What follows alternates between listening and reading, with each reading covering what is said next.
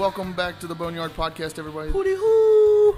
This is Jared Shaffet and Artie Miss Brower. We are coming to you this week with episode 20. What is it? What is that? Bank Day? Is that Bank Day in Spanish? Do you know? I don't know. I don't know. I'm not good at Spanish. I'm not bilingual. It's it's a lot though. I'm trying to think of what it was in French. I'm stuck on Dix Neuf, which is 19, I believe. These nuts. Yeah.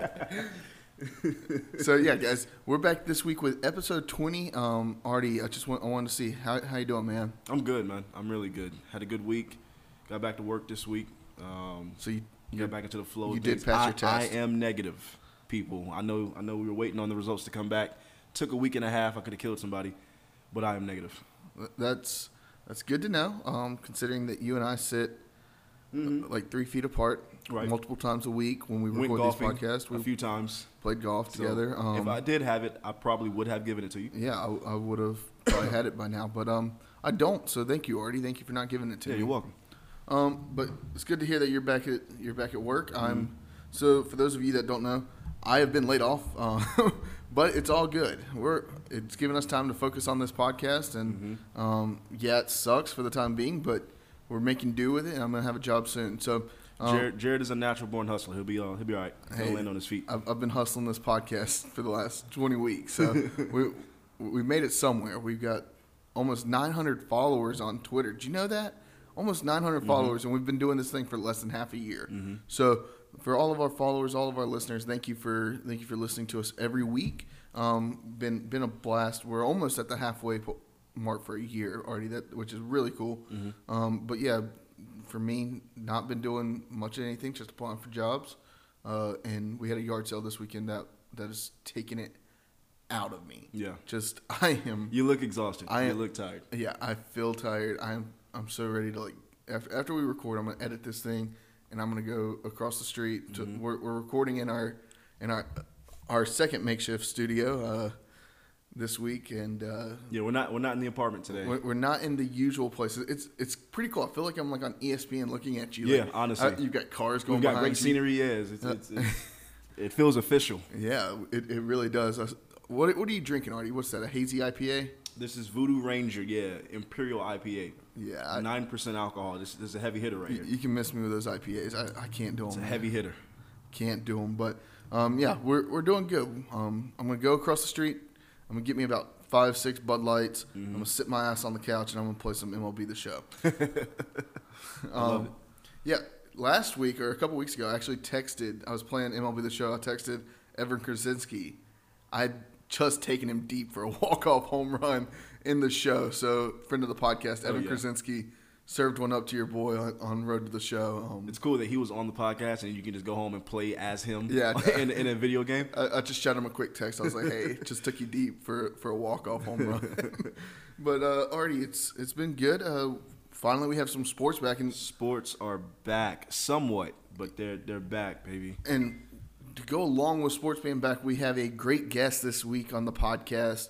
For those of you that don't know, Carolina Hurricanes hockey starts back next week, August 1st. Their first actual game of the play-in round with the New York Rangers starts on August 1st at noon. We have Michael Smith of the Carolina Hurricanes. He's their senior editor for their website. Great follow on Twitter. He's going to actually travel with the team and be inside the bubble. So we had him on the podcast this week. Great information. He really dives into what to expect with the Hurricanes coming back to play next week. So stay tuned for that interview. We'll be dropping it here in a little bit. But yeah, Artie, like you said, sports are back, baby. Mm-hmm. It's a great day to be alive right now. Absolutely, and I'll take it however I can get it. I know everybody's in a bubble and there's no fans, but I will take my sports however I can get it. Yeah, same here. I've been thoroughly enjoying watching baseball the last 3 or 4 days. Since we're recording on Sunday, I guess baseball started on Thursday night. Mm-hmm. My Braves are 1-1, but before we go into baseball talk, I wanted to kind of let everybody know. ECU has started back. ECU sports are back. All the athletics are back practicing. They're testing them. They're working out. getting ready for the fall football season, for the fall sports. Artie, I don't know if you knew this. We had 104 people tested on Monday with 3 positive tests, and then 17 total active tests still. What are with those numbers, what are you thinking? Well, you know, I will say that any positive test is bad news. You don't want to hear that anybody's testing positive. But, you know, statistically the numbers are showing that, okay, we've kind of got this a little bit under control. 100, you said 104 people tested, 3 positive. So that means we can get those 3 athletes quarantined, get them straight, get them back healthy, keep everybody else back healthy. You know, start to get this under control because, you know, if we had 104 people tested and, you know, we had 50 test positive, that would be a nightmare. So not ideal. Exactly. So, you know, hopefully we can start to manage this thing in quarantine and start to get these athletes in a bubble as they come back on campus and gear up for a season. And I want to say one thing real quick. It doesn't necessarily mean that it's the athletes. It could be coaches, faculty, right. staff. It could be any of those people. So we can't announce or we don't know. Artie and I don't know who these people are.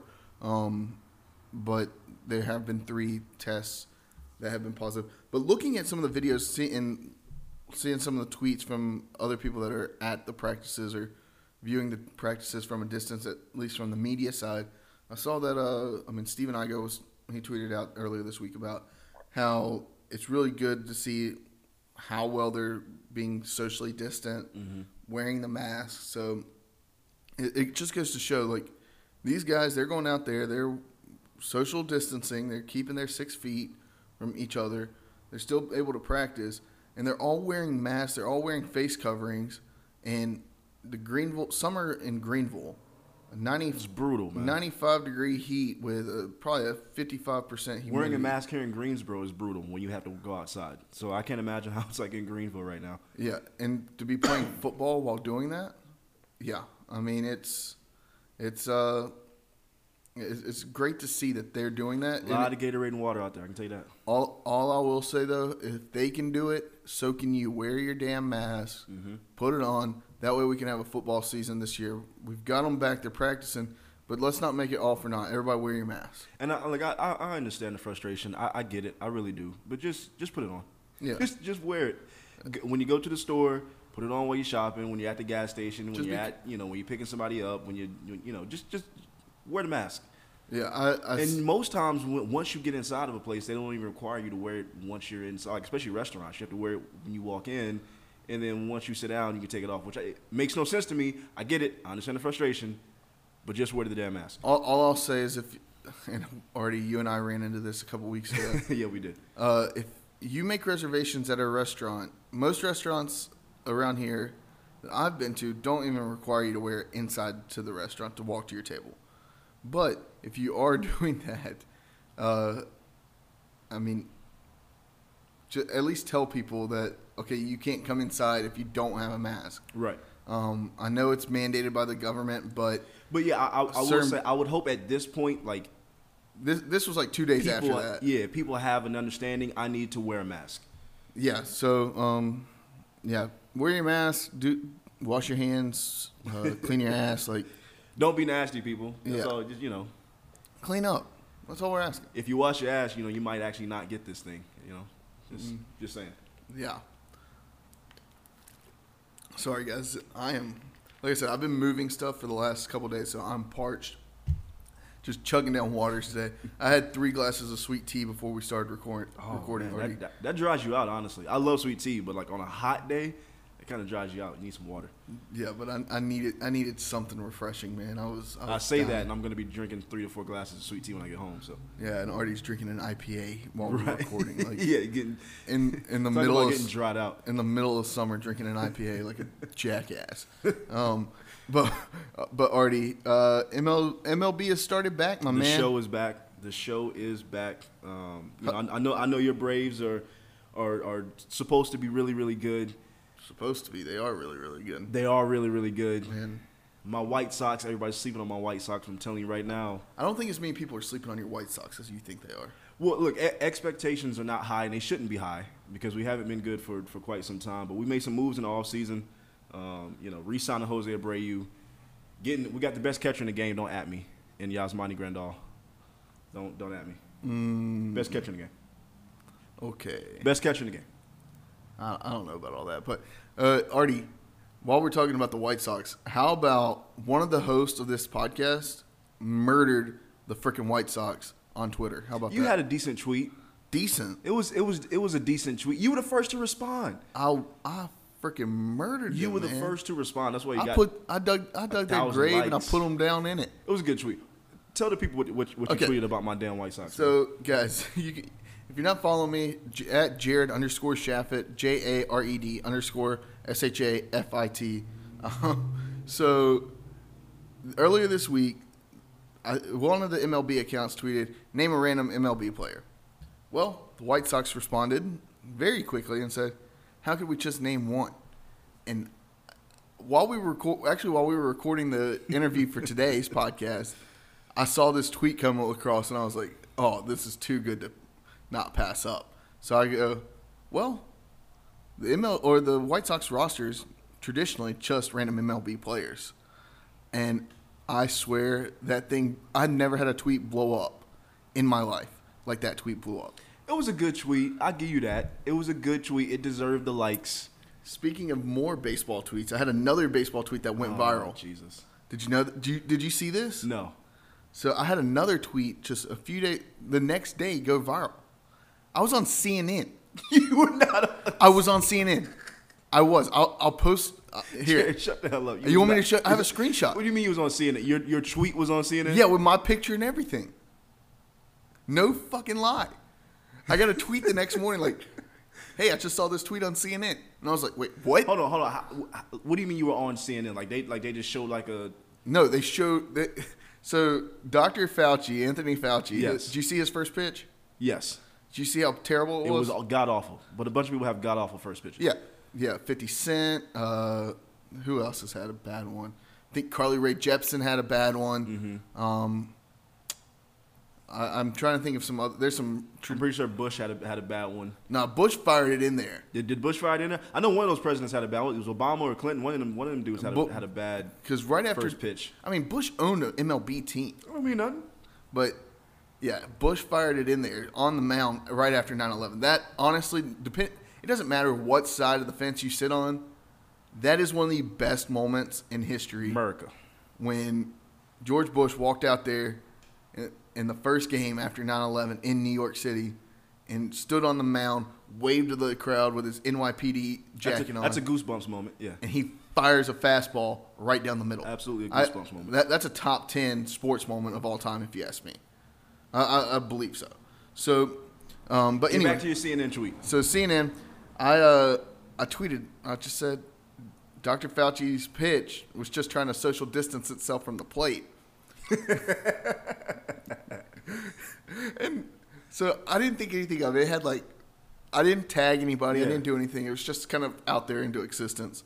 And I had 20 likes and 15 retweets, all in the span of 10 minutes or so, or 20 minutes.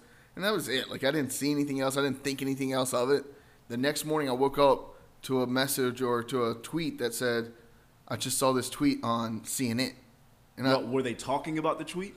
I don't. Or they just showed it? I tried to go to CNN and watch it. Yeah. I couldn't get to that. It was probably a little small segment they had.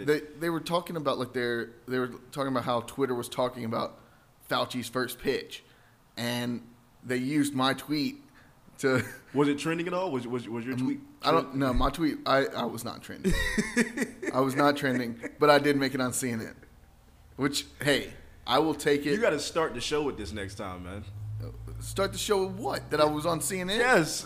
Yeah, absolutely. Featured on CNN, the Boneyard Podcast. Doing a podcast with a Twitter god over here. Hey, I am. Guys, that's why our Twitter is popping off at all times. All times.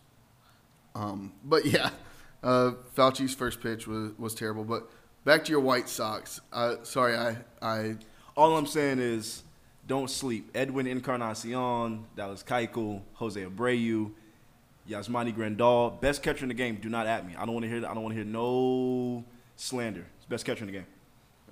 Okay. He's top 3, Jared. At least give me top 3. He's top 3. Okay, I'll give you top three. He's top three. I'll give you top three. And because he plays for my Sox, I'm saying he's the best in the game. Because, I mean, he plays for your Sox. He's the best in the game. I get that. Okay. Just, it's all on you, man. But I will say he's top three regardless. You know what I mean? Top three dead or alive. I don't care. Dead or alive? Dead or alive. that is okay. Nah, I'm joking now. Since we okay, I was using a rap reference. If we're gonna say dead or alive, then might as well go into other bad baseball takes because I had one myself. that was a great segue. I didn't mean to make it okay. Yes, I said what I said. I said you said it, baby. Come on, all the way out. I fully admit to saying that Mookie Betts would be a Brave next year and then the following 10 years. My man's guaranteed it. I guaranteed it. Okay?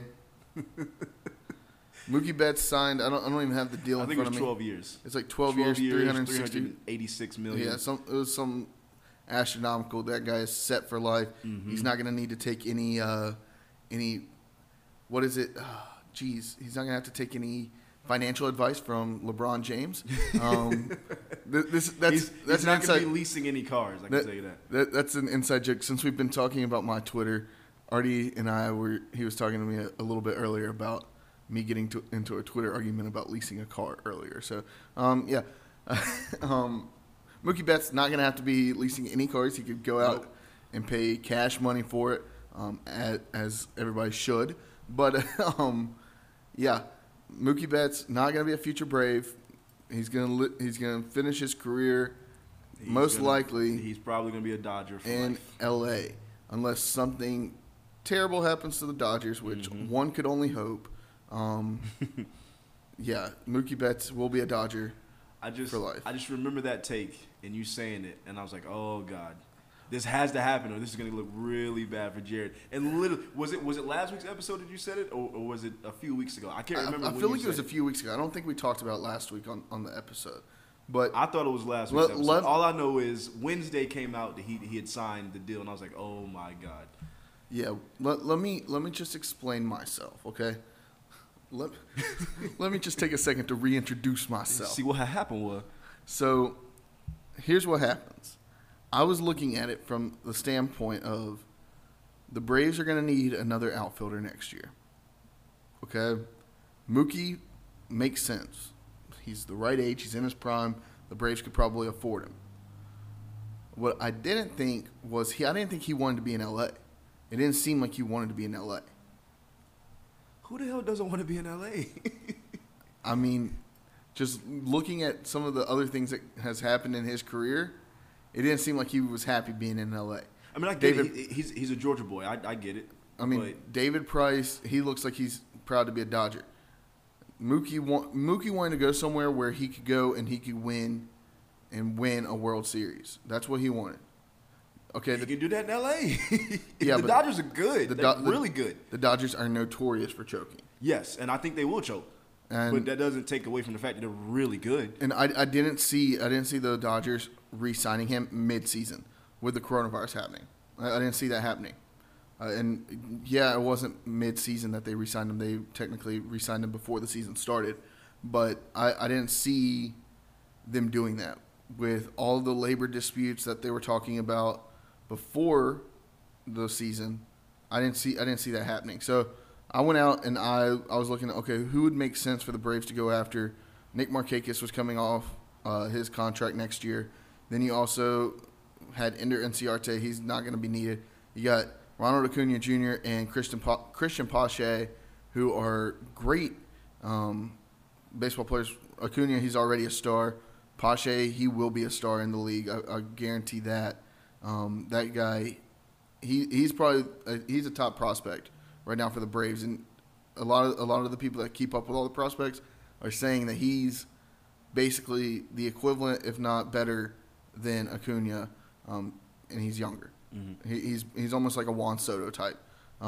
Which Juan Soto, don't come at me on this, but Juan Soto is not as good as Ronald Acuña. Okay, I would agree with that. Yeah, it's not rocket science, but I know we have some Nats fans. If you want to DM me, we'll talk about it. I'll be even more Twitter famous and talk to you about it. I'll roast you over that. But yeah, so that's what I'm saying. I thought Mookie Betts was going to be a Brave. He's not. Oh well, move on. We got Adam Duvall killing puppies in the stands. Did you see that? No. What happened? So you know how have you seen like the cardboard cutouts that they're using? Yeah, absolutely. Yeah. So yesterday in the Braves game, there's 3 dogs in City Field in New York City where the Mets play, and there's 3 cardboard cutouts of dogs. Apparently, this is the third baseman's dog that is like sitting there. They have 3 dogs sitting there in a row. They're the only ones in that section that are sitting there. Only row that's like 4 rows up. They're the only cutouts in that section. Mm-hmm. And he just so happened to hit one. He hit a home run that hit this cardboard dog. Probably destroyed the cardboard.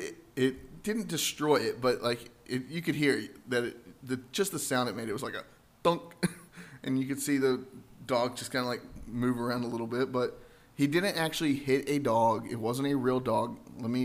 It's a cardboard cutout. It's a cardboard cutout. PETA, don't come after us. Say, you gotta let the people know because you know they love their dogs. Yeah, I love dogs too. I'm just I'm not saying I don't love dogs. I'm just saying you know how I am with my dog. So like, yeah, I just thought it was funny that this guy hit a home run and it hits a dog. Like, if it was a real dog, would not be laughing, probably be crying.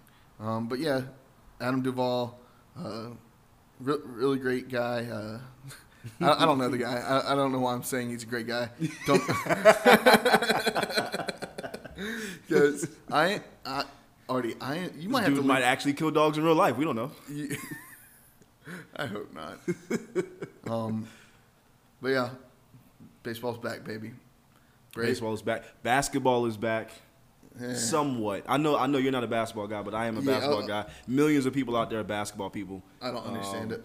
College basketball, I love college basketball. I love college basketball.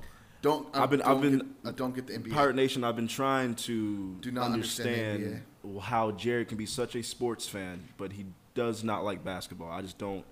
I don't understand how you can be a sports fan, but then exclude like the number one sport in the world outside of soccer.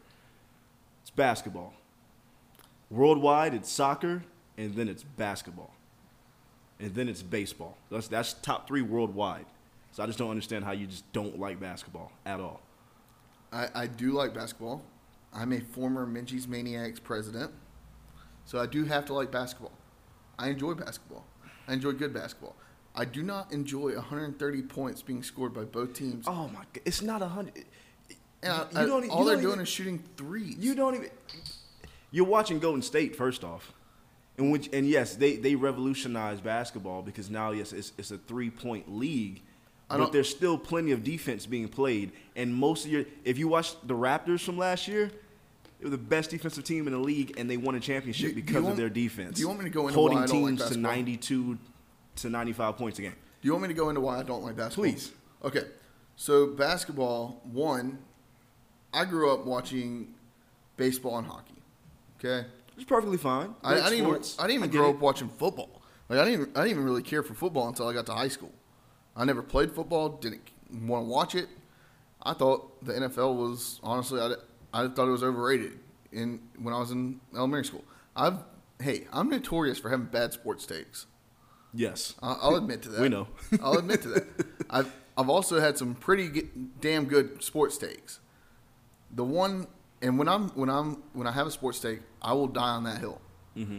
And when I'm wrong, like I just was with the Mookie Betts, mm-hmm. I'll admit to it. Mm-hmm. But this is an opinion that I have about basketball that mm-hmm. I can't get into it. One, I don't get the what do they call it? The rest days or whatever. You're playing an 82-game season. Load management. I agree with you on that. I don't get that. That's a crock of shit. Yeah, nobody miss me with that. You get paid millions of dollars. Get your ass on the court and play. LeBron James having to be carried off the. If you're injured, then you're injured. If you're hurt, you should play. Yeah, but if you're crying and like getting carried off, I played high school football for free. Hurt. Yeah, I played every game. I mean, all I'm saying is you get paid millions. You get paid millions. Get your ass on the court and play. And if you have a cramp and they're literally carrying you off the court, You're being carried like a baby off the court. No. Grow upset and go out there and play. Or you sit on the bench. I kind of see where you're going with this because the modern day NBA, you have a lot of divas. Yeah. You got a lot of prima donnas. Now, 90s NBA? You know, someone who gets poked in the eye and they're out for the rest of the game. Like MJ era, Bird era, Magic era. Now, I'll watch that. I'll enjoy that. I get what you're saying. But I will say today's NBA athletes are the best athletes. Some of them are the best athletes in the world. I mean, their stamina, their athletic ability, they can jump out the gym, they can run like soccer players. You got dudes that are 5'9" that could dunk a basketball. That brings up a good conversation then. What do you consider athletic ability? Is it the ability to That's a broad do question, one though. Of those things or do those things? No. I'm just saying some of them are some of the best premier athletes in the world. I'm not saying they are the greatest athletes in the world. I understand that you have hockey guys that are some of the greatest athletes in the world. You got baseball guys that are some of the greatest athletes in the world. You got football guys. I'm just saying LeBron James is a top 5 athlete in the world. At 35 with gray hair and his beard, he can still athletically outdo a whole bunch of people. I just do not like something about LeBron James, and you and I have had this conversation. Jared doesn't like LeBron James either. LeBron James, which I don't know LeBron personally, but from what I've seen of LeBron James, he's probably one of the nicest dudes you'll ever meet. I mean, dude made a school. How can you not like a guy that made a school? I don't know. Jared doesn't like LeBron James. LeBron James. Yeah, I don't know. Dude sent like 1,000 kids to college. The thing that forget his basketball. Let's just talk about the human that he is. He's a phenomenal human being. He's a great human being, but that's not what I don't like about him. I like that part about him. Well, then there's nothing to dislike about him. If he's a great human, there's nothing to dislike about LeBron James. I don't like... There's nothing to dislike. You can't have an argument. If you're going to say he's a great human, then you can't come back and say, he's so overdramatic. He you know what? He should go and be in like a play or something. He's not that dramatic, man. Oh, like most NBA players, because that's all they do is they flop. Them and MLS or professional men's soccer, that they're both just so dramatic with flopping and like I don't need that. I don't want to see that. I'm not watching a play. I'm not watching WWE. I'm out here watching sports. If you get hit, take the hit. Yeah, like if you get hit and get knocked down, that's one thing.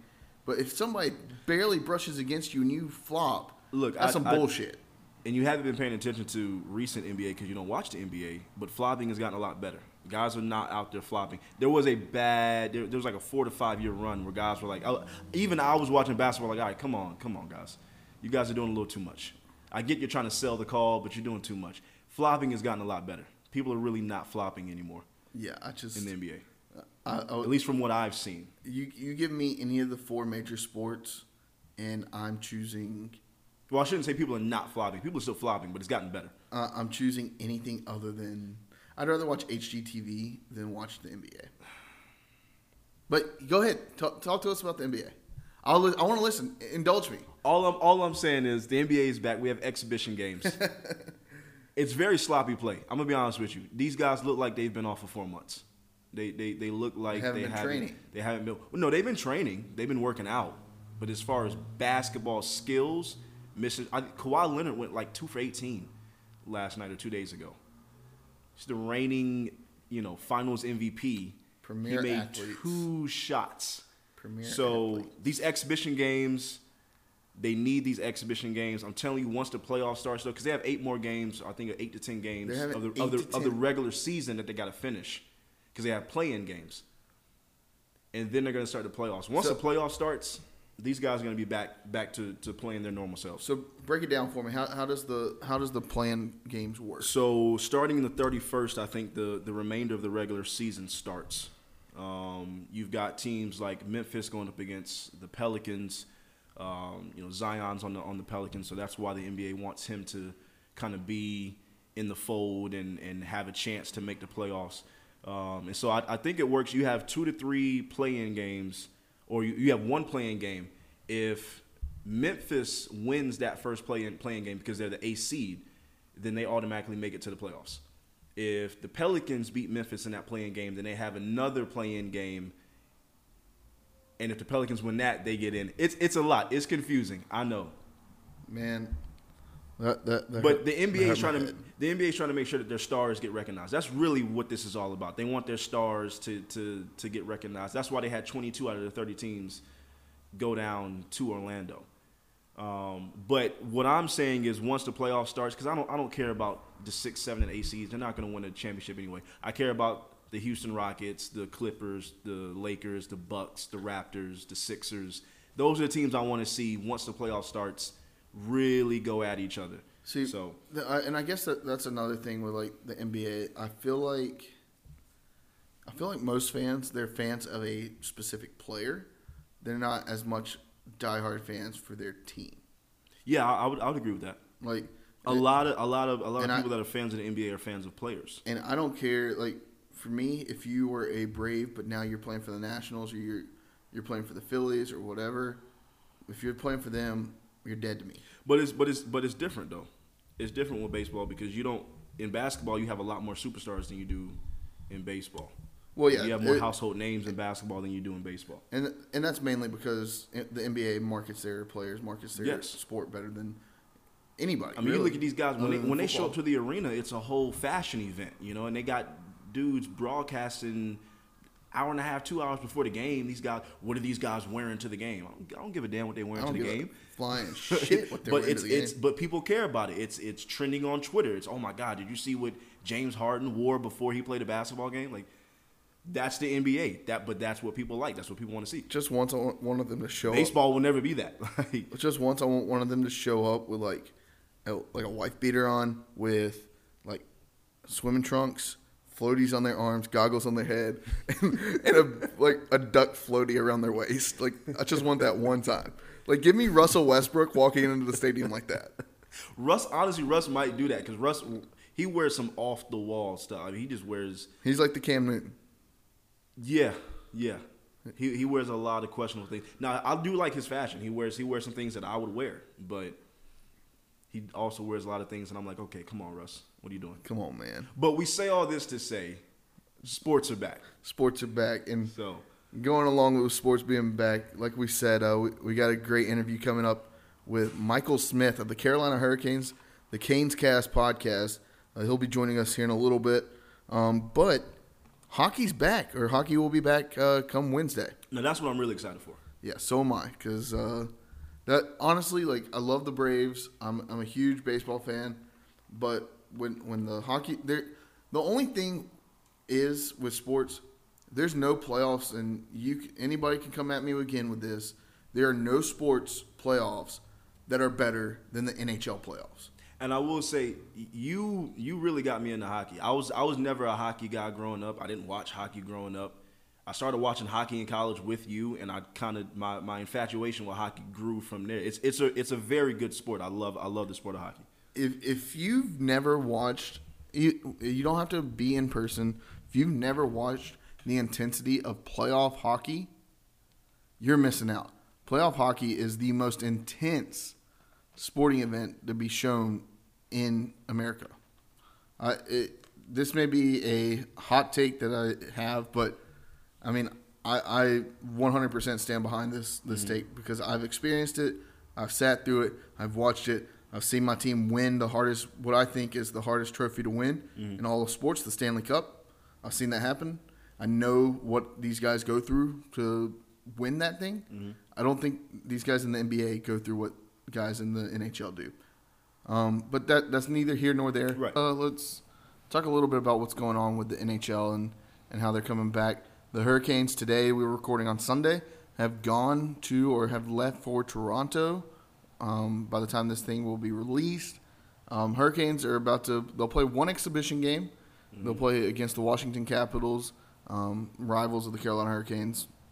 And then they will go on to play a 5-game series against the New York Rangers, which a lot of the media are saying that the Rangers are gonna win the series. I don't believe it.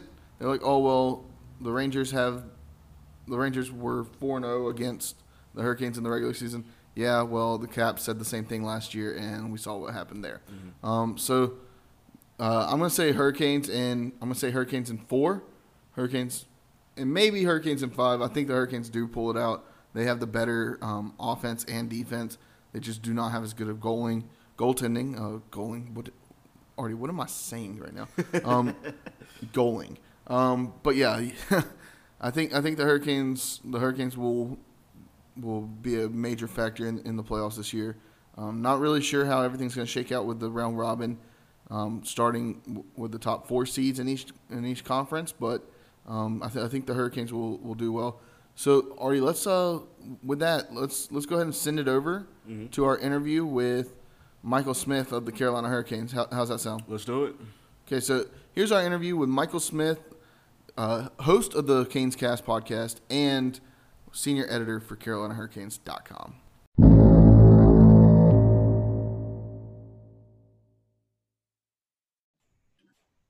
So this week's guest he's one of the hosts for the Canes Cast for the Carolina Hurricanes. He's also the senior editor for CarolinaHurricanes.com. He is Michael Smith. How's it going, Michael Smith? Thank you for coming on. I'm doing great, guys. Thanks for having me. Oh, the pleasure's all ours. So we wanted to have you on this week to talk about the return to play for the Carolina Hurricanes. They're going in to the bubble here in the next week or so, going into Toronto.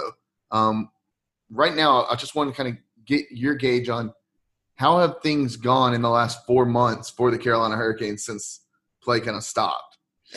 Yeah, I mean, there hasn't been. At first, there wasn't a whole lot to talk about or quite honestly do because, nobody really knew what the immediate future held. Mm-hmm. It really wasn't until late May when Gary Bettman sort of outlined the league's plan for return to play that we kind of had a sense of where, things were moving in the coming months. But even then, I mean, there were question marks about a lot of stuff, and a credit to the league and the PA for getting together during this time and hammering out a solid return to play plan, and not to mention an extension of the CBA to give us extended labor peace here in the immediate future. So the work has steadily increased. The momentum obviously is moving towards the puck dropping in phase 4, which is, I guess that is the return to play goal is puck dropping in phase 4 with the Stanley Cup qualifiers and the round robin for the top 4 in each conference. Momentum's building towards there. Energy's high, excitement's high, because we've all missed hockey. We've missed sports in general, and it'll be great to have hockey back once again here soon. And Michael, how do you think life is going to be inside the bubble for a person of the media? Yeah, it's a good question. I think it's going to be, since I'm a part of the Hurricanes traveling party, I think it's going to be similar to everyone else's experience. I mean, obviously, I'm not playing in the games or coaching or it'd be pretty cool though. Yeah. I'd have to get a little better at hockey first, but it's going to be a hopefully a once in a lifetime experience. Hopefully we never have to do anything like this again. Right. But I think the league and the PA have taken the appropriate steps to make it as safe as possible. It sounds like Toronto is trying to line some stuff up to keep, some of the guys busy away from the rink so that we're not just all in our hotel rooms, losing our minds. But at the same time, we have to remember that, we are privileged to be in the situation we're in. We're staying in nice hotels. We've got food, we've got clothing, all that. We're in a good spot, but it's a little different, and that's the whole theme, I think, for really 2020 at large is things are a little different. So training camp in July is a little different. The way the playoffs are going to happen this year is a little different. And the bubble is just one part of that. So I'm looking forward to getting there and seeing how it all plays out. We've gotten some glimpses so far from the NBA in Orlando, and we'll see how it goes.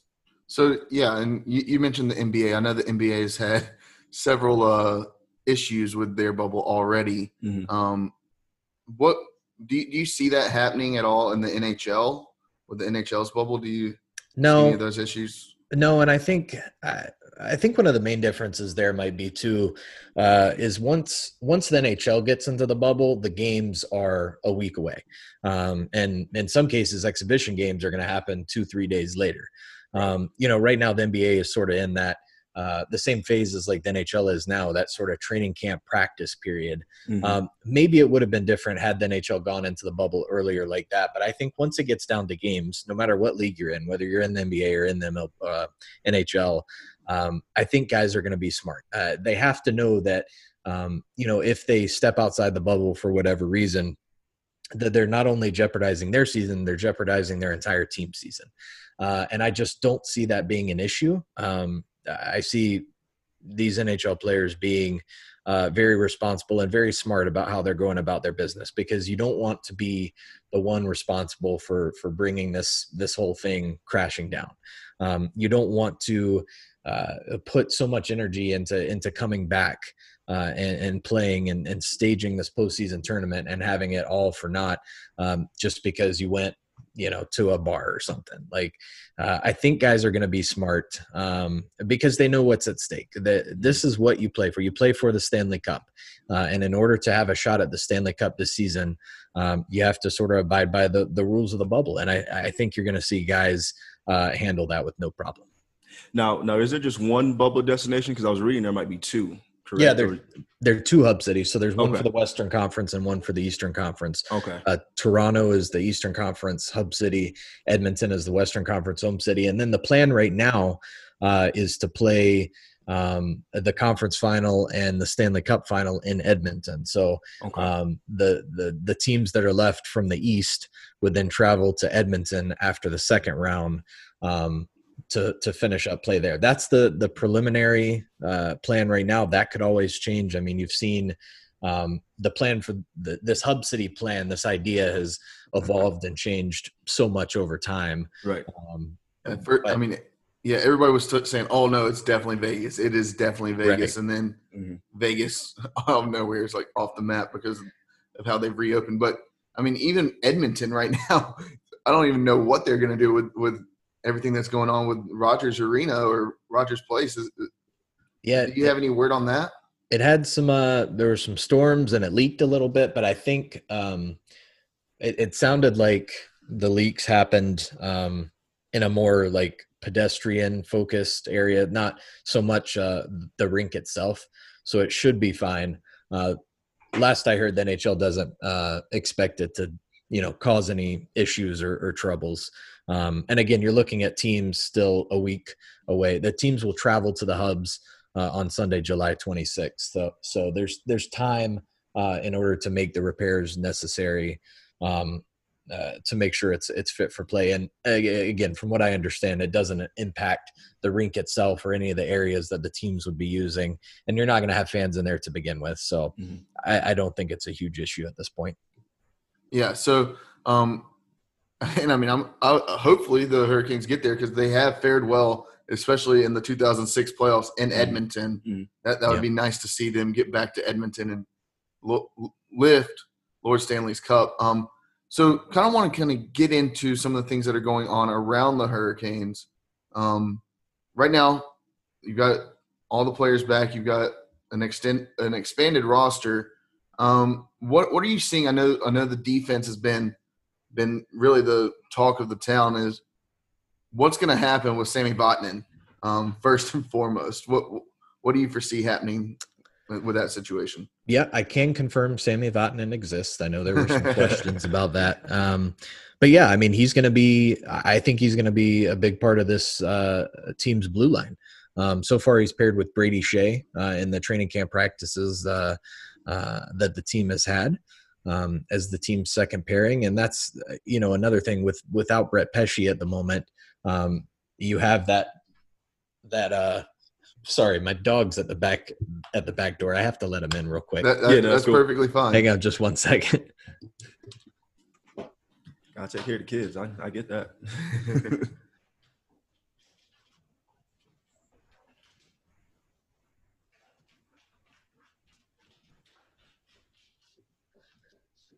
Sorry about that. He got super hot outside. All good. All good. Yeah, with Sammy Vatanen. So, the team is interested in seeing what it has in Sammy Vatanen because, he was considered one of the top trade deadline targets, even though he was injured there in late February, and the Hurricanes were able to acquire him. They expected him to return to the lineup in early March, but he wasn't able to quite make it, had some setbacks when he attempted to come back. So this is really the team's first opportunity at seeing what he's all about. He's a right shooting D. He could be used on the power play as that right shot option. But I think he's going to play a big part in this team's blue line because they do want to see what they have in him, especially since he is supposed to be an unrestricted free agent whenever free agency opens this year. I'm not really sure what the July 1st date is now, sometime in November or October, I guess. I think it's supposed to be about a week after the Stanley Cup final completed.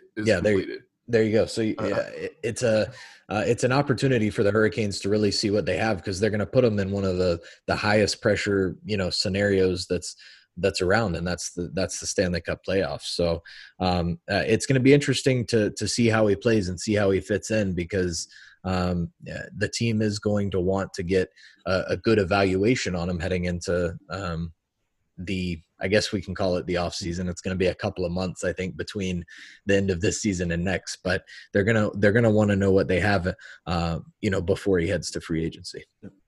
And what do you think would be the biggest challenge for the Canes going forward for a cup in this bubble?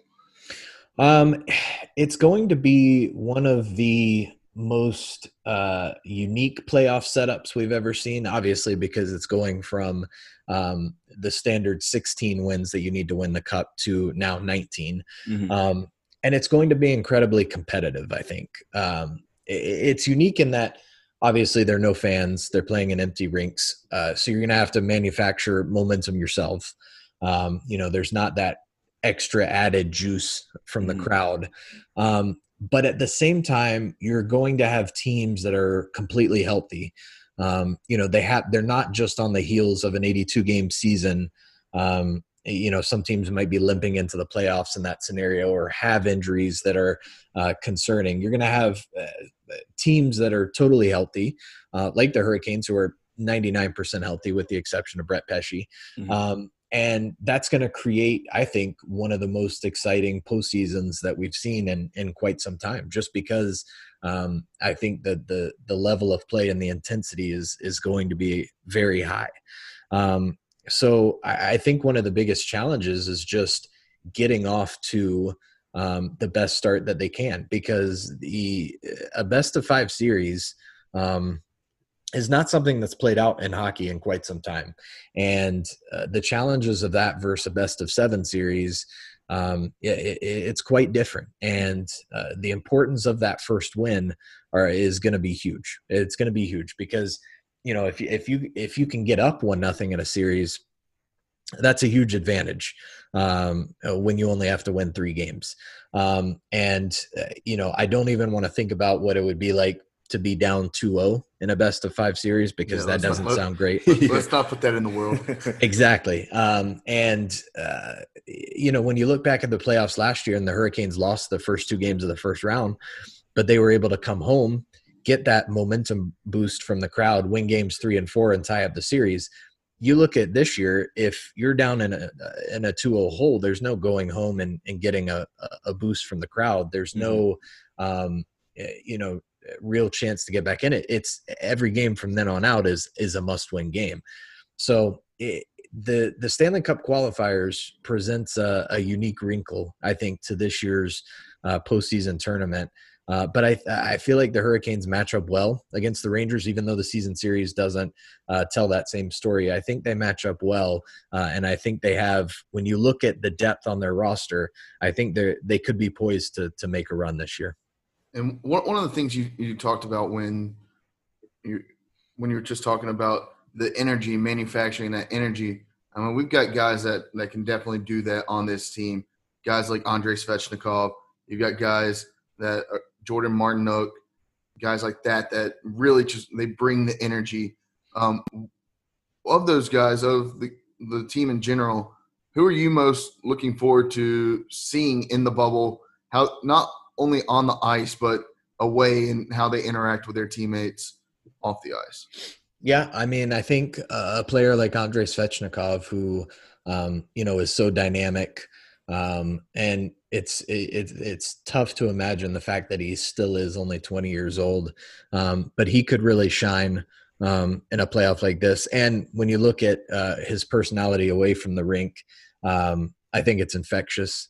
I think it's really fun to watch. And the guys, I think even this year more so than any, are going to be a close-knit group off the ice just because of circumstances. So they're not going to be able to, to go out to certain restaurants or, things like that. It's going to be very confined. So luckily the Hurricanes have a group that is pretty close-knit. They like hanging out with each other. They're going to be seeing plenty of each other in the bubble. And so, yeah, it's going to be hopefully 2.5 months of close quarters with teammates. And I think the Hurricanes are well suited for that because they have such a young team and some good veteran leadership. I think they're well suited for this. Yeah, and as do I. And now, one of the things that, as we move forward, I know the Hurricanes have the New York Rangers in the opening round, the qualifying round, quote unquote. Their goaltending has been top notch and has put the Hurricanes to sleep pretty much all year and for the past 5 or 6 years. That's probably the biggest concern going into this qualifying round. What do you think the Hurricanes need to do to beat those goaltenders like Shesterkin and Gorgiev and Lundqvist? What do you think they need to do to come out with a game one victory? Yeah, I mean, if you look at the constants in that 4-game season series from this past year, it was the goaltending. I mean, Lundqvist was brilliant in 3 of those wins. Shesterkin got the last one, but and the Hurricanes did a lot of things that they liked. I mean, there wasn't much to not like from some of those games other than the result, honestly. And Rod Brindamore will point to some moments that were better than others and putting themselves in situations where then they had to work out of that obviously they'd like to avoid, but they put shots on net. They put quality on net.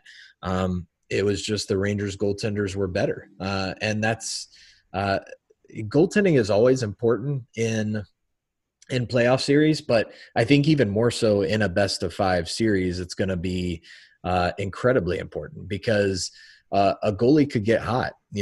Whoever it is for the Rangers could get hot and steal the series, or Peter Mrazek could get hot for the Hurricanes and steal the series. James Reimer, whoever's going to start for the Hurricanes, we might not even know that. I think this series is going to be heavily reliant on goaltending. So, yeah, the Hurricanes are going to have to figure out how to beat Rangers goaltenders. And I think one of the ways that they didn't do so well in the season series that they could look to improve upon is just on special teams and converting on the power play. If they can get the power play dialed up to a point where, it's converting at least 20% of the time, I think that's going to help their overall game. And they'll always say, what more can you do to beat the goalie? And you have the standard answers of getting traffic in front of the net, making it hard on the goaltender, making it, taking their eyes away, getting those second and third opportunities. All of that is certainly true. But what it comes down to, I think, is just going to be doing a lot of what they did already this past season, but improving on that power play and finding ways with the dynamic offense that we know they have to beat whoever's in net for the Rangers. And the sooner they can find that and discover the secret there, I think the better chance of success they have. Gotcha. Now, no matter who wins the Cup, do you think there would be an asterisk associated with that team, or do you think this would be one of the great runs ever? Yeah, I think it has to be one of the great runs because, again, you look at in previous years it takes 16 wins to win the Cup, and they say that's the hardest 16 wins in sports. Now it's the hardest 19 wins in sports. And again, when you look at the competition level with every team pretty much at full health. the level of play and the intensity, I think, might be higher than it's ever been before. And Vincent Trocheck said the other day that he thinks this might be one of the best playoffs you ever see. So yeah, I don't think at all, an asterisk. I don't think so at all. I think it's going to be seen as one of the great playoffs. And I didn't know if you, going back to the qualifying round, I didn't know if you'd had a chance yet to speak with Brady Shea to kind of get his point of view on what it's going to be like to play his former team in that qualifying round with so much at stake. Yeah, I mean, he certainly got added motivation, a chip on his shoulder, if you want to call it that, for he obviously enjoyed his time in New York, the organization he was drafted by. He played 307 games, I believe it was, with them in his career. And he's someone who could perhaps help the Canes because, he was involved in all four wins against the Hurricanes this season. So he knows what the Rangers' game plan is. He knows what they plan to do to try to neutralize the Hurricanes. And maybe he can help turn some of that on its head. I'm sure the Hurricanes coaching staff is going to pick his brain a little bit. I'm sure he's already mentioned a couple things. He could be a sneaky little X factor that the Hurricanes have on their side. But yeah, he's going into this series with I don't know if you'd say something to prove, but he's got a little extra motivation to try to come out victorious. Yeah, and looking at the roster, who are some players to look out for? Maybe not the most well-known players that maybe just the casual fan may not know. Who are some players on the Hurricane side to look out for? It's almost like a black ace going into these playoffs. Yeah, I think when you look at the Canes top line of Sebastian Aho, Teuvo Teravainen, and Andrei Svechnikov, those are the players that you expect to score and bring offense and provide that element of the game. I think you can count on a second line of Vincent Trocheck, Nino Niederreiter, and either Ryan Dzingel or Martin Necas to provide some scoring as well. That could be a dynamic line. But then you look at Justin Williams, Jordan Staal, and either Brock McGinn or Warren Fogle. That's going to be a key line for the Hurricanes in shutting down the Rangers' best. So if that line can help prevent, the Rangers' top scorers from being on the score sheet, that's going to help the Hurricanes be successful. And then, one name to look out for is Morgan Geekie, because he came into the league right before the pause, played 2 games, scored 3 goals, scored 2 in his first NHL game, and scored another in his second. How does a player like that factor in to the roster here in this postseason? Does head coach Rod Brindamore toss him in and see what he's made of? I think you do, because he definitely came into a pretty pressure-packed situation there in early March when the Hurricanes were looking for wins on the road and performed well. How can a player like him perform for the Hurricanes in these qualifiers and in the playoffs? I think he's one to look out for sure. Yeah, and then really one of the last questions I have about the roster, at least, Dougie Hamilton. I can't believe we've gotten this far into the conversation without talking about Dougie Hamilton.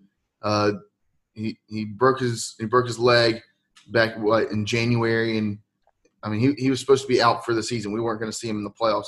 Now he's coming back. He's healthy. He says he's feeling fine. He's 100%. What does that, adding Dougie Hamilton, what does that add to that defense, to the Hurricanes roster? Yeah, I mean, it's a huge addition. He could be a difference maker on the back end. I mean, when you look at that top pairing of him and Jacob Slavin, those are two of the best defensemen in the NHL. Dougie Hamilton, before he got injured, was having an all-star season. He was going to be the Hurricanes all-star. Had he continued on the path that he was, he might have even been in the conversation for Norris Trophy. So, he was having a great season. I expect him to sort of pick up where he left off, with maybe the caveat of you know, he hasn't played a game since January. So that exhibition game against the Washington Capitals before, you know, the puck drops and Stanley Cup qualifiers is going to be, I think, extremely important for someone like him just to get the feeling of playing a game back. So get that feeling of taking a hit from an opponent or, you know, going against a penalty kill on the power play, because he is going to be a key part of that, the Hurricanes' top power play unit. That exhibition game, I think, is going to serve him very well just to get some of the timing back that he obviously hasn't been able to really nail down in these last 6 months. But that's a huge addition for the Hurricanes lineup. He was one of the best players before he got injured, and there's no reason why he can't be one of the team's best players moving forward. Now, you know, God forbid anybody on the team contacts or gets COVID or has to leave the bubble for some sort of emergency. Is there a contingency plan in place in the event that that happens? That's a good question. I think if someone tests positive, you know, measures are in place to identify that as soon as possible and try to isolate it as soon as possible so that it doesn't become a larger issue. I think if a player has to leave the bubble and then come back, they might be subject to a quarantine of sorts. So yeah, I mean, there are safety measures in place. But, you know, with anything, nothing's perfect. The hope is that every team can get to Toronto, can get to Edmonton, and then once they're there, it should be a little easier to control the risk of exposure because you are so limited in what you can do. So it really this last week of phase three before the teams travel to their hub cities is one of the most important keys to this whole thing, is just getting through this healthy, because once you get to the bubble, theoretically everything is more controlled, and you should be able to limit exposure to the outside world. So there's safety measures in place, but I think you have to be flexible and adaptable, because if this year's taught us anything, it's just that you have to be flexible and you have to adapt to whatever's thrown your way. Right. Yeah. And piggybacking off that question, what can you kind of give our listeners an idea of what the testing protocols look like with the NHL, with the teams during this training camp? I have not been tested yet. I am getting tested this week prior to starting. Artie just got tested. If you need any tips, yeah.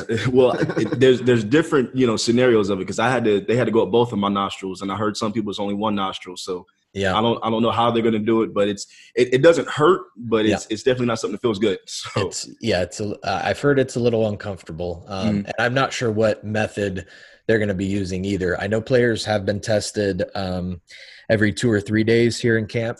That increases to a rate of every day once we get to the bubble. So everybody in the bubble is going to be tested every day, just like it is in the NBA.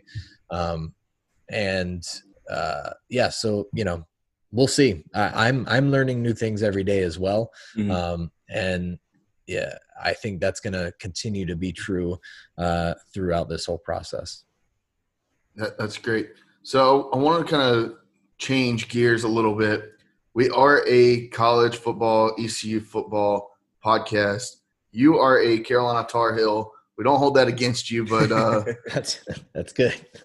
As long as he's not state. Yeah, anybody but state. Okay, fair. That's fair. I wanted to see. So let's get your take. What are you expecting for the Tar Heels this year, if we have a season? Well, yeah, that's the huge caveat, right? So say we have a season. The ACC doesn't opt out of playing non-conference games. Right. What do you see? 12-game season. Well, I mean, hopefully the team can build on, what was established last year. I think, bringing in Mac Brown has been huge for this organization, and you see it huge for the program. You see it in terms of what he's been able to do with recruiting, especially in state. Fingers crossed for a good season. I'm hoping, as we discussed, I'm hoping that it happens. I think a lot of question marks remain there. But I think what he's been able to do with the program is very impressive. And I think he's got him on the right track. So, fingers crossed for another bowl season. Again, I no idea how bowls are going to play out with this either, but I see UNC being a pretty solid team in the ACC. Sounds good. So, Mike, we have one last question that we ask all of our guests. And seeing as you're a Carolina alum, we figured that you might be able to give us an answer to this. Yeah, they got one now. Yeah. You've got one. Have you been to Sup Dogs? I have not. So that see you, Bill Bernerson. That landed after my time at UNC. So I have not been. Okay. But I've heard good things. Great things. So friends of the podcast. I'm telling you, podcast. They're great. They're a great restaurant. Oh yeah. Next time, my wife's a Chapel Hill alum. Next time I'm up there, you and I, dinner's on me. I'll take you to Sup Dogs and get some Sup Crushes.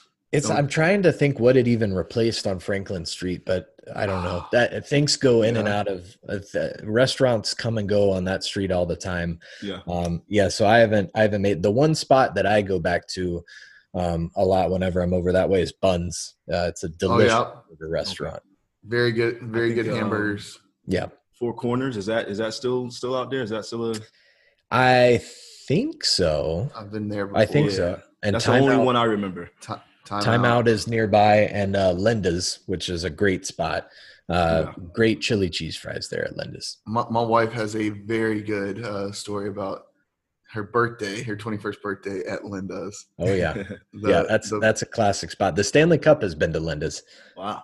Yeah, well, hopefully the Hurricanes can bring it back this year. Absolutely. And maybe we'll have a tour across all the college campuses, bring it down to Greenville, and we'll show it a good time. All right. Michael, thank you for joining us. Can you tell our listeners what to look forward to coming up with the Hurricanes, kind of their schedule real quick and where they can find your content? Yeah, absolutely. I mean, the biggest thing is the Stanley Cup qualifiers. The Hurricanes play the Rangers. It's a best-of-5 series. August 1st is the first game. That's a Saturday. The game's at noon. There's a full slate of NHL action that day. I think there are 5 games. It's just going to be perfect, just basically set up on your couch and just enjoy hockey from noon until about midnight, I think it is. Wow. Get ready for the Stanley Cup playoffs, the qualifiers and the playoffs. We'll have you covered at hurricanes.com because, again, I'll be in the bubble. So we'll be providing on-the-ground reports there. Hope to do some of our official podcast as well, which is Canes Cast, and you can get that wherever you can find podcasts, which I'm sure is true for this one as well. It is.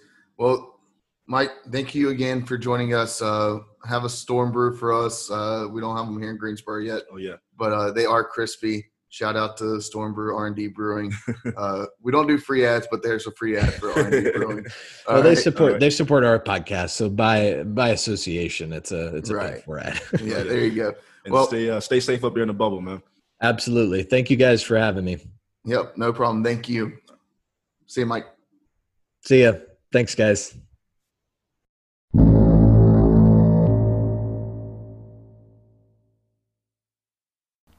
Once again, we wanted to thank our guest this week, Michael Smith of the Carolina Hurricanes, for coming on and talking about the Hurricanes as they go into the bubble to take on the New York Rangers in the play-in round, and then also hope to move on to the actual Stanley Cup playoffs where they have a chance to win Lord Stanley Cup. Artie, what did you think about that interview? That was a great interview. Very intelligent guy. Knew everything about his hockey. Every question we asked, he was just right on point. And the thing I find crazy about it is before he took the job with the Hurricanes, he had never really paid attention to hockey. My experience talking to him, this is somebody that I've met and I've known for a little bit now. I don't think he ever really paid attention to hockey. Yeah. Really until he interned with the Hurricanes when he was in college at Chapel Hill. Yeah, but I thoroughly enjoyed that interview. and I think the people will too. So, yeah, we hope so. We hope that even if you're not a Carolina Hurricanes fan, we hope that you will support them this year, especially if you're from the Carolinas. But if not, it will give you some insight into how the NHL will be coming back to sports and coming back to play here in the next week or so. Mm-hmm. But Artie, there's some drama going on at ECU. Yeah, we got a little bit of bad news. There will be drama on the ice, but there is drama now in Greenville with some former students and some of ECU's administration. Mm-hmm. This is something that Artie and I, we've been sitting on for about a week and a half now. Mm-hmm. The news and the headline and the story broke really earlier this week. And to me, it's not really much of a story. For those of you that have not seen, there's a former ECU swimmer by the name of Ben Ginger. I believe that's how you pronounce his name. I haven't actually spoken with him over the phone, so I don't know his full name or whatnot. But Ben Ginger, former ECU swimmer, as you may recall, ECU swim was cut on May 21st, and Ben has decided to transfer. What's come to light is an email sent from Ben's parents, from his mom, I believe, to some members of the ECU administration. These members include the chancellor, Ron Mitchelson, interim chancellor. It also includes the athletic director, John Gilbert, and some other members of the ECU athletic staff. Mm. So what I saw, and from talking with Ben in chats, and Artie, you've seen these chats on our social media. They're privately, they're in our private messages or DMs. From my understanding, Artie, and correct me if I'm wrong from your understanding, mm-hmm. The context of the email makes it seem a lot worse than what it actually is. Right. So give me kind of what your take is. The interim chancellor could have worded that a lot better. Okay. He could have been a lot nicer. He could have been a lot smoother with his response. More courteous, more compassionate. Right. He could have been a lot more compassionate with his response. And I will say what happened to ECU Swimming and Dive, I've said it before, I'll say it again, unforeseen. I hate it, and I hate that you know, that quality of a program that we had, because it was a quality program, had to get cut, but it got cut. But from the interim chancellor's point of view, he's really not in the wrong. I agree. So because can I break it down? I don't think I did a good job of breaking it down earlier. So the emails make it seem like he's not getting reimbursed for his money that he spent on a dorm. Mm-hmm. That's what it seems like. Mm-hmm. From our conversation with Ben, it looks, and let me put this all out in full disclosure. We are trying to be as unbiased as possible right now. We are an unbiased podcast. If we need to call out friend of the podcast, Ron Mitchelson, we will. If we need to call out friend of the podcast, Save Swim and Dive, we will. We're not calling anybody out. We're just trying to provide what we know. We're trying to break down the situation.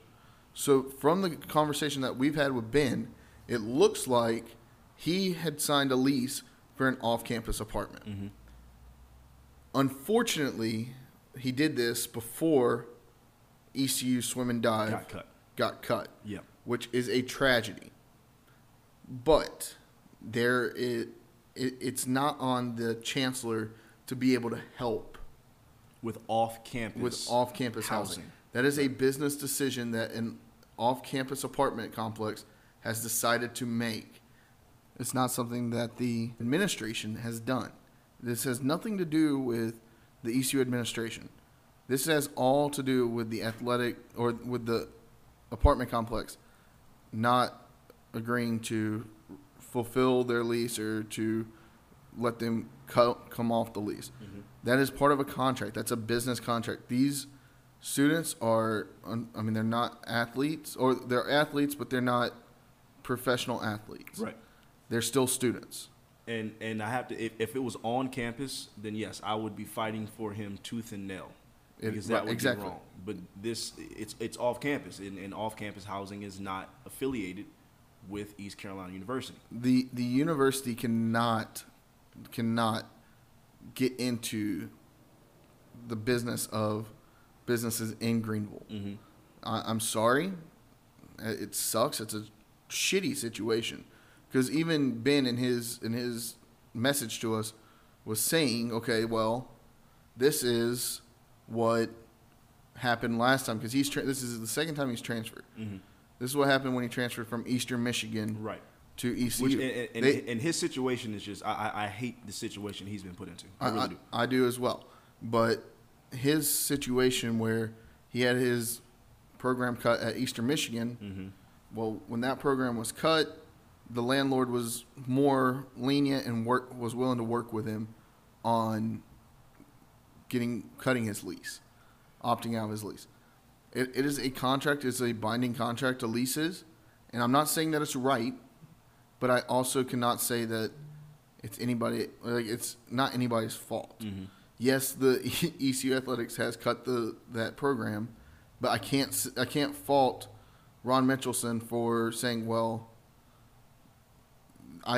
basically Ron said, I can't say, like, hey, you just decided to leave as a student. Like, yeah. that I can't just meddle, because if I did that, I would have to meddle in 30,000 students' apartment disputes right now because what's going on with the coronavirus. So, I mean, from his standpoint, the interim chancellor, he did what he had to do, and he's not wrong. My only fault is the way he worded that. I agree. He should have been more compassionate and more courteous in that email and in that response. I completely agree, and I mean, I'd love to maybe have the chancellor back on mm-hmm. to talk about it, but I think the media, and I've said this time and time again on this podcast, when I came up with the idea for this podcast, I said, and Artie, the first conversation we had about this podcast, I said, I don't want to be like the media in Greenville. I don't want to be like all the other outlets that cover ECU. Mm-hmm. I want to be somebody that has a different opinion, because I believe that we do have differing opinions than most of the media outlets. Mm-hmm. I'm not calling out any media outlets right now, but all I'm saying is there are some media outlets that are just taking a headline and running with it. They're not digging deeper. We dug deeper. We got a little bit more information on it. Here's what we have. Mm-hmm. Do with it as you please. If you are still mad at the chancellor for him not agreeing to help, you have that right. You know? You have that right. But us as a podcast do not see anything wrong with the chancellor not helping. Mm-hmm. That's it. Yes, it's a lot of people have been dealt a shitty hand right now. A lot of people, myself included. I just talked about it. My wife and I both lost our jobs, but it's part of it. This is unprecedented times. Mm-hmm. And yeah, the email should have been more compassionate, but it's out of his control. And my last word is I wish him all the is it Youngstown State? Yeah, that he's transferred. What is it? Fighting Penguins? Something like that. Whatever it is, I wish him all the best. I pray to God that program does not get cut. I hope that he finishes his career the way he wants to finish his career. As do we. And I really hope things work out for him. That's just my last word on it. Yeah, Ben, our thoughts and prayers are with you as you move on to this next step in life. We hope that all of the ECU swim and dive team that has decided to transfer, we wish them the best. We wish all those athletes that have decided to stay at ECU, we hope that you remain faithful and proud Pirates, even though your program has been cut. Mm-hmm. We do hope for that. We understand how hurt you are, but we also understand how the business runs. And unfortunately, this is just part of everything being a business. But Artie, let's go into something a little bit. I don't know. I mean, it's a little better topic than mm-hmm. talking about what we just talked about. But other schools are moving to week 0 start. One of those being Oklahoma. They're playing, I believe, Missouri State. Mm-hmm. Artie, what is your take on teams moving up? I believe Kansas State is another one. Yeah, you know, you were telling me that ECU has the prime time spot. And so as long as we have that by ourselves with Marshall, I think we'll be fine. Now, if Oklahoma so happens to play at 8 as well, or if Kansas State so happens to play at 8 o'clock as well, some of that spotlight that would have been on our game is going to get taken away. Oklahoma's a household name. They're just a national program. But they are playing. Who are they playing? Missouri State. So they're probably the team that went 1-11 last year. They're probably going to win that game by 40 or 50 points. People are going to stop watching that game in the first quarter before halftime. So I don't think it's really going to take that much away from ECU Marshall. But it does kind of suck because I was really looking forward to that, just kind of being it, just us. Just being the premier game of the night. Just us. But like I said, you know, I don't see those games taking too much away from what we have for week 0. Yeah, and I really hope that, like you said, I hope we are the premier game. I hope that we still get to keep our primetime slot. Mm-hmm. But if we don't, I hope that there is football on August 29th. And I think that this bodes well for ECU football on August 29th. Because what I'm thinking will happen, I think that this will show, okay, more teams are moving up so that way they can get their game in. And I'm hoping the same thing will happen with ECU. It'll kind of encourage teams to continue to have their games earlier and spread them out. Now, is that an ESPNU game or is that an ESPN? Like, is ECU is an ESPN game. That's like a flagship, one of the flagships. Okay. It may be on ESPN, ESPN2. Okay. It's not going to be on. I don't think it's going to be on ESPNU. The whole idea behind this game, the reason why ECU, ESPN, and Marshall all sat down together and they said, okay, how can we make this game? How can we really highlight this game? Mm-hmm. With it being the 50-year anniversary of the plane crash. And it's because of the anniversary. Yep. Yeah. And that's why they wanted to really highlight all those souls that lost their lives on that day back in, what was that, 1970? Yeah. So they want to really highlight that, talk about the story, which is another reason why we believe College Game Day should be coming to Greenville. Don't know how that's going to work. Don't know if it's going to happen. But if there's no better time than now for them to come to Greenville. We've talked about that. I think we had a 30-minute conversation about it about a month ago on the podcast. So if you missed that, go back, listen to that episode of the podcast. We went into full detail about that, really talked about it. But like I said, I think this is a good omen for sports coming back, for not just for ECU, for all of college football. I think you'll see more teams moving their games up. Yep. I think that's going to be the case for all the teams trying to move up so that way they can test their testing, right? I think that's why they're doing it. Test their protocols. Now, as of today, the NCAA is still, I guess, full steam ahead for a season. They haven't really come out and said. They did release a statement. I know it's delayed. I know, right? Is the start going to be? Well, no, because we're having a week 0 game. So. Yeah, so right now, I think it was 2 days ago, maybe Friday. So once again, we're recording on Sunday. All these things are changing by the moment. We can't, as a podcast, we can't announce everything. Mm-hmm. It's kind of hard to, but with the NCAA, I do believe that they said, okay, yeah, we're going to try to have everything on time. We're still reevaluating, but they're running out of time. Artie, we are almost 4 weeks away from the start of college football season, and that's why I was beating the drum a few weeks ago. You know, they've got to really come out and say, yes, we are full steam ahead with the season, or we're not, because we're too close at this point to kind of be playing around with each other. You know, so I don't know. I at this point I think we're gonna have a season because you know, all the other sports are coming back, but they're coming back in a bubble, and college football is not really in a bubble right now. And then, you know, you have the whole logistics of our kids coming back to campus, and once you bring 20,000 to 30,000 students back on campus, I mean, that just opens a whole nother bag of worms. I don't think you're going to have as many students coming back to campus. I know for instance, my brother-in-law, he goes to Chapel Hill. Mm-hmm. He's not going back to campus. Virtual distance learning is going to be a big thing. I think he's going to go to campus once a week for a lab. Mm-hmm. Believe it or not, some Chapel Hill students do go to class. That one went right over Artie's head. He's not paying attention. I'm sorry. I was reading a text from my mom. I'm sorry. I'm back. How's Michelle doing? She's good.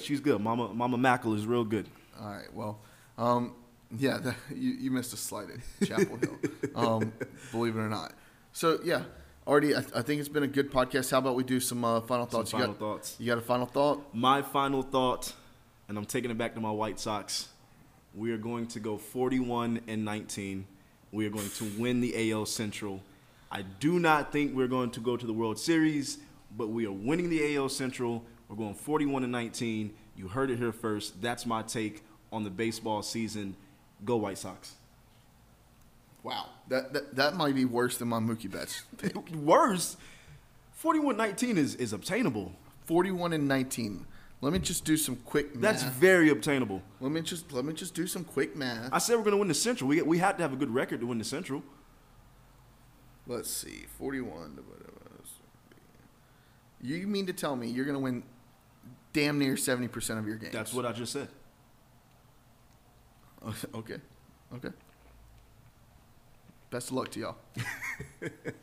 Y'all are playing in the Central, the easiest. So I'm saying, divisions. We got the Tigers ain't good, the Royals ain't all that good. The Indians are straight, but then you also got to remember you got to play the Cubs and the Cardinals, who are both pretty good. The Reds are a team to watch out for. Don't sleep on the Reds. I know the Reds are pretty good. But my final thought is sports are back. Thank God they are, but they can go away just as quickly if things don't go as planned. So please, everybody, wear your mask, do your part. Yeah, it may not be comfortable, but as we said earlier on the podcast, if ECU football players are wearing their masks in 95-degree heat in the middle of summer in Greenville, you can wear your mask walking through the supermarket, okay? Mm-hmm. So please do that. Go Braves. Braves, I'll say the Braves are probably going to go 59-1. But no, the Braves will – I said the Braves win the pennant or win at least the NL East. And I think that this is the year we get over the hump. We win a playoff series. We haven't won one in quite some time, as I've been reminded plenty of times on Twitter. So Braves will make a deep run into the playoffs. I believe they'll make it to the NLCS this year. That's my final thought. I don't know about the World Series. I answered that question last week on the podcast from Dan the Man. Final thought. I'm glad sports are back, hockey's back, baseball's back, NBA's back, I guess. That's really it. You had something else? No, I was going to say stay safe, Pirate Nation, and until next week, we out.